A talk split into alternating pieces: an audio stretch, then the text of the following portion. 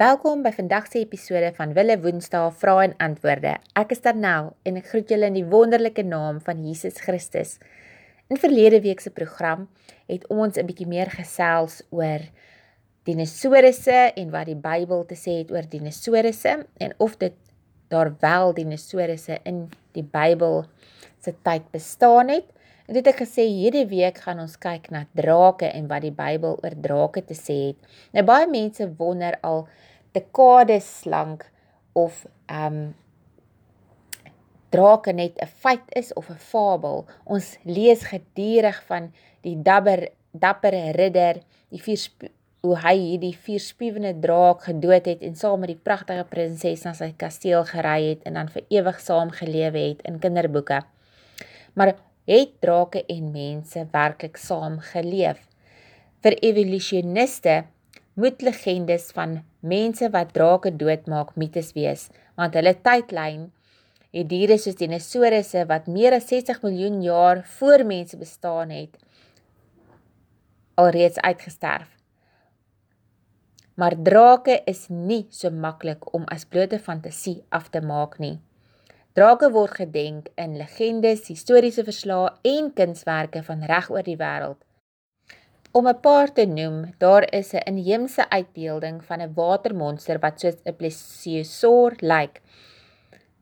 'n Antieke historiese weergawe van slange in Egipte met vlermuisagtige vlerke. Die epiese gedig Beowulf met sy weergawe van 'n vurige vleiende slang en inheemse Amerikaanse rotstekeninge wat soos drake lyk. Drake word uitgebeeld op vlae, embleme, tapisserie, kaarte, pottebakkery en soveel meer. Alhoewel van ontkoppelde kulture is die beskrywingsmerk waardig soortgelyk. Miskien omdat drake eg was. Nou, wat het die Bybel hieroor te sê? Bybelkenners is nie verras dat artefakte wat drake uitbeeld of die wêreldwye verslae van drake wat tussen mense leef nie. Daardie idee stem ooreen met die Bybel. Genesis 1 vertel ons dat God op dag 5 van die skepping groot see diere, die Hebreëse woord tanim, um, word gebruik en vleiende wesens geskep het. So dit sou swemmende pleosaurusse en vleiende tetradektyle ingesluit het wat ons drake sou noem. God het landdiere gemaak, insluitend dinosourusse en ander landdrake op dag 6. Die dag toe hy die mens geskep het. Die mens het dus van die begin af tussen hierdie onsagwekkende wesens geleef. Maak die Bybel melding van drake. Wel soos ons nou net gehoor het, die Hebreëse woord tanin wat verskeie kere in die skrif gebruik word, word gedefinieer as slang, draak, seemonster. Dit verwys waarskynlik na sekere reptiele, insluitend reuse seediere en kronkelende landdiere. Alhoewel dit op verskillende maniere vertaal word en verskil in presiese betekenisse gebaseer op konteks, kan tanien 'n draak aandui en kan dus potensieel na 'n dinosaurus verwys, aangesien alle dinosourusse drake is, hoewel nie alle drake per definisie dinosourusse is nie. Die meeste landtanien in die skrif verwys waarskynlik na kronkelende wesens. Waarom word tanien nie in sommige meer onlangse Engelse weergawe as draak vertaal nie? Miskien is dit as gevolg van baie misverstande oor of drake werklik was. In ander soortgelyke gevalle vind ons dat vertalings olifant of seekoeë in die voetnotas in Job 40 lys wanneer behemoth bespreek word.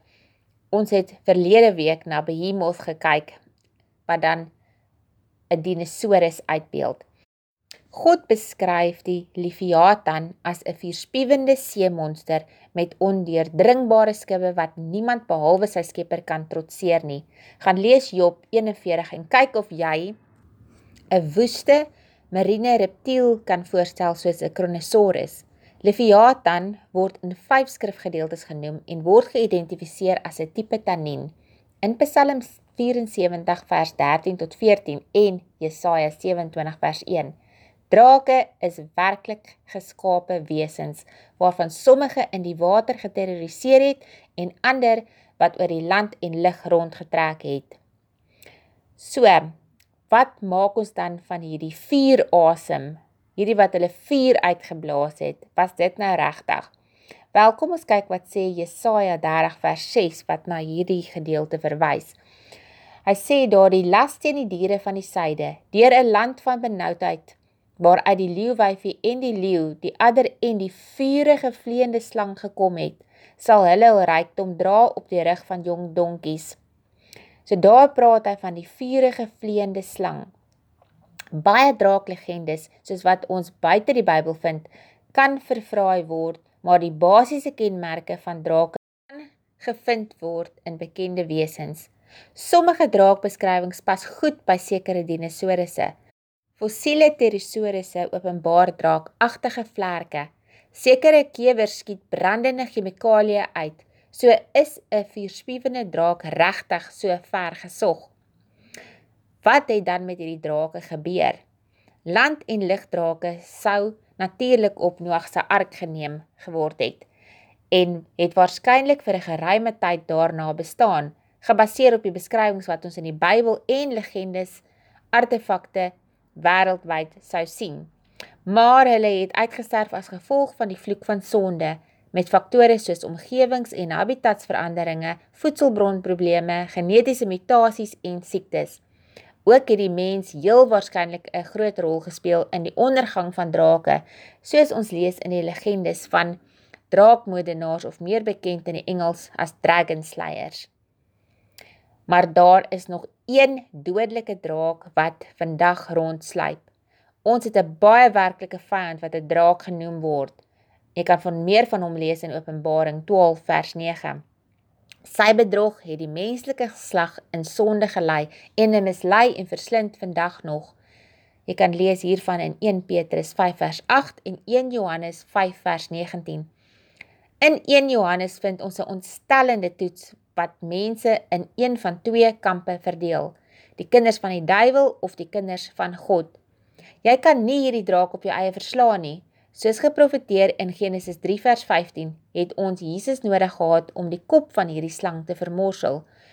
Deur berouvolle geloof in Christus en sy werk aan die kruis en opstanding uit die dood, kan ons kinders van God word. Johannes 1 vers 12 dan kan ons saam met die apostel Johannes as oorwinnaars jubel, want hy wat in julle is, is groter as hy wat in die wêreld is. 1 Johannes 4 vers 4.